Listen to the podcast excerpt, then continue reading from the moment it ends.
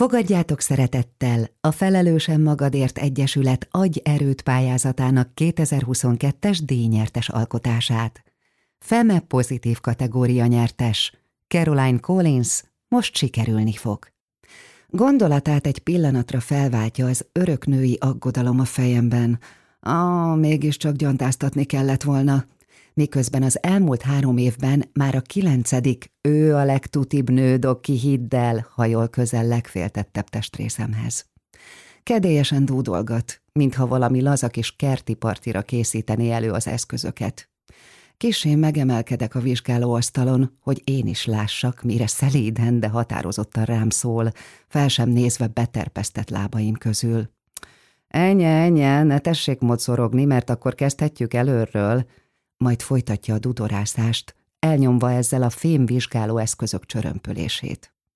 Visszahanyatlok, és ki tudja már hányadszor számolom meg a repedéseket a plafonon. El ne felejtsen mondani, ha végeztünk, hogy Sanya a festő, aki a gyerekszobát pingálta nálunk, és aki szerintem Picasso reinkarnációja amúgy kívül belül, csak az apja párszor hátba verte, ha a vászorra és nem a falra festett, szóval Sanya biztosan egészen jutányos áron helyrehozza a meddőségi vizsgáló plafonját. A babaszoba, és elszorul a torkom. Három éve hiába várja a lakóját, pedig ha gyorsan összeszámolom, eközben a doki átvált Zambó Jimmy bukott diák vagyok én slágerére, és csak reménykedem, hogy nem egyetemi tanulmányaim mereng, ahogyan érdeklődve néz egy műszerre a kezében.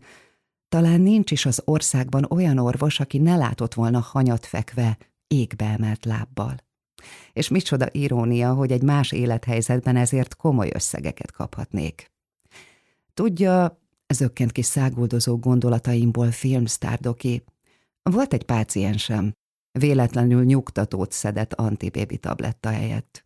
Tizennégy gyereket szült, de még ez sem izgatta különösebben.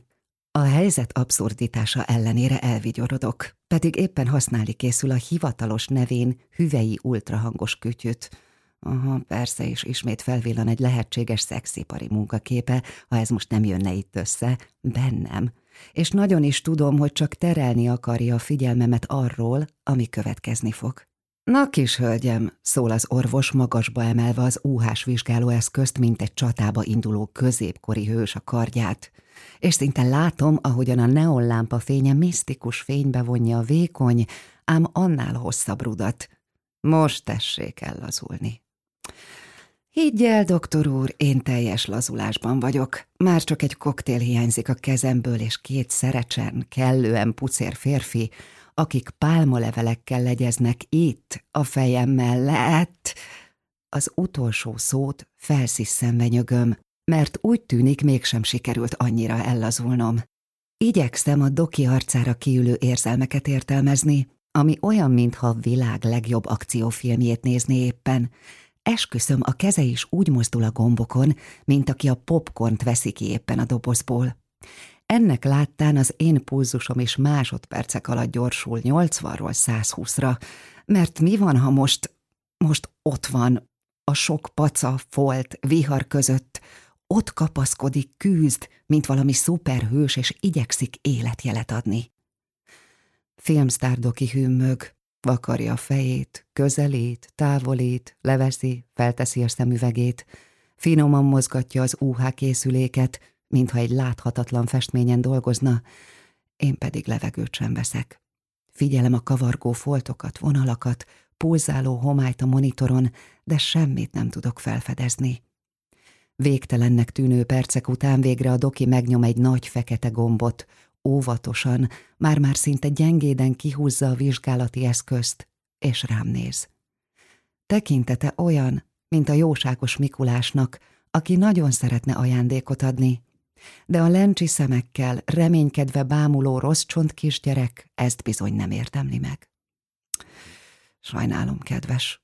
Hallom halk hangját, és érzem, hogy tényleg sajnálja. De ez az inszemináció most nem járt sikerrel. Se baj, próbálom viccesen elütni a dolgot, bár a növekvő gombóca torkomban ezt egyre kevésbé engedi. Akkor jöhetnek a kámaszútra gyakorlatok. Ne legyen hiába a sok beleölt pénz a joga órákba.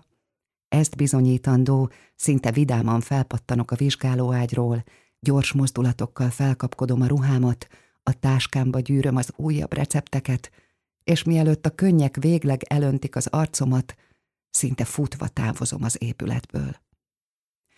Már a parkolóban állok, és a megállíthatatlanul ömlő könnyeim között próbálom meglátni az autómat, amikor a helyzethez cseppet sem illő vidám baritonhang köszön rám.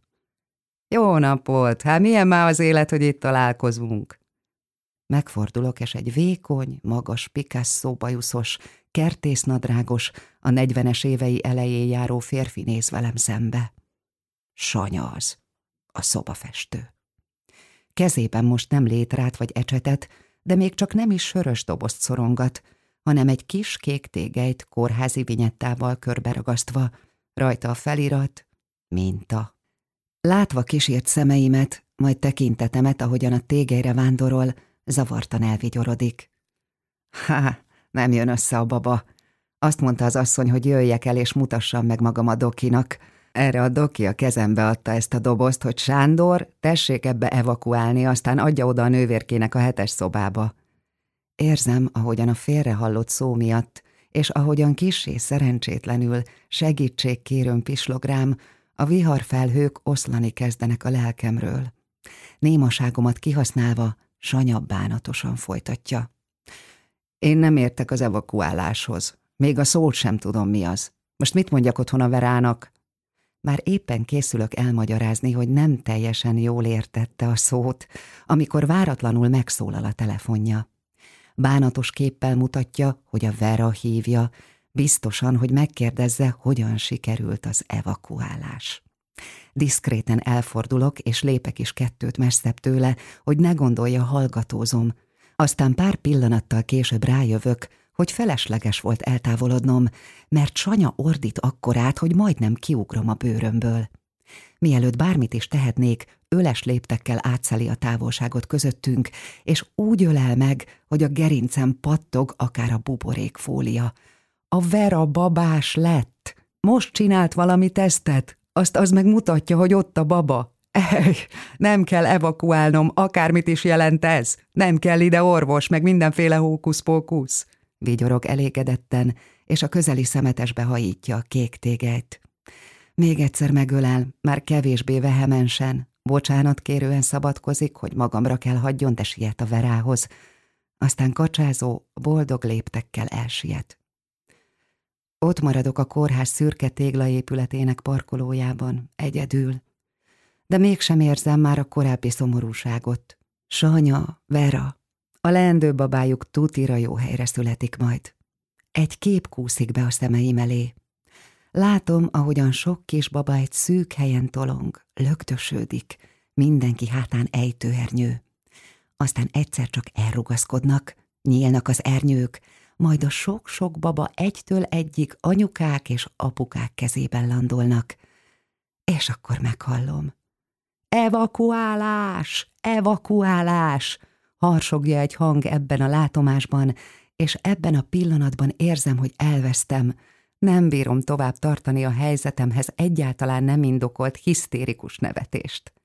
Feltör a lelkemből, végig robog a gerincemen, megcsiklandozza az agyamat, és ott is marad hosszú percekre. Lassan csitul csak el. Már a kocsiban ülök, amikor zizzen a telefonom. Sanya az. Képet küld kisbabáról.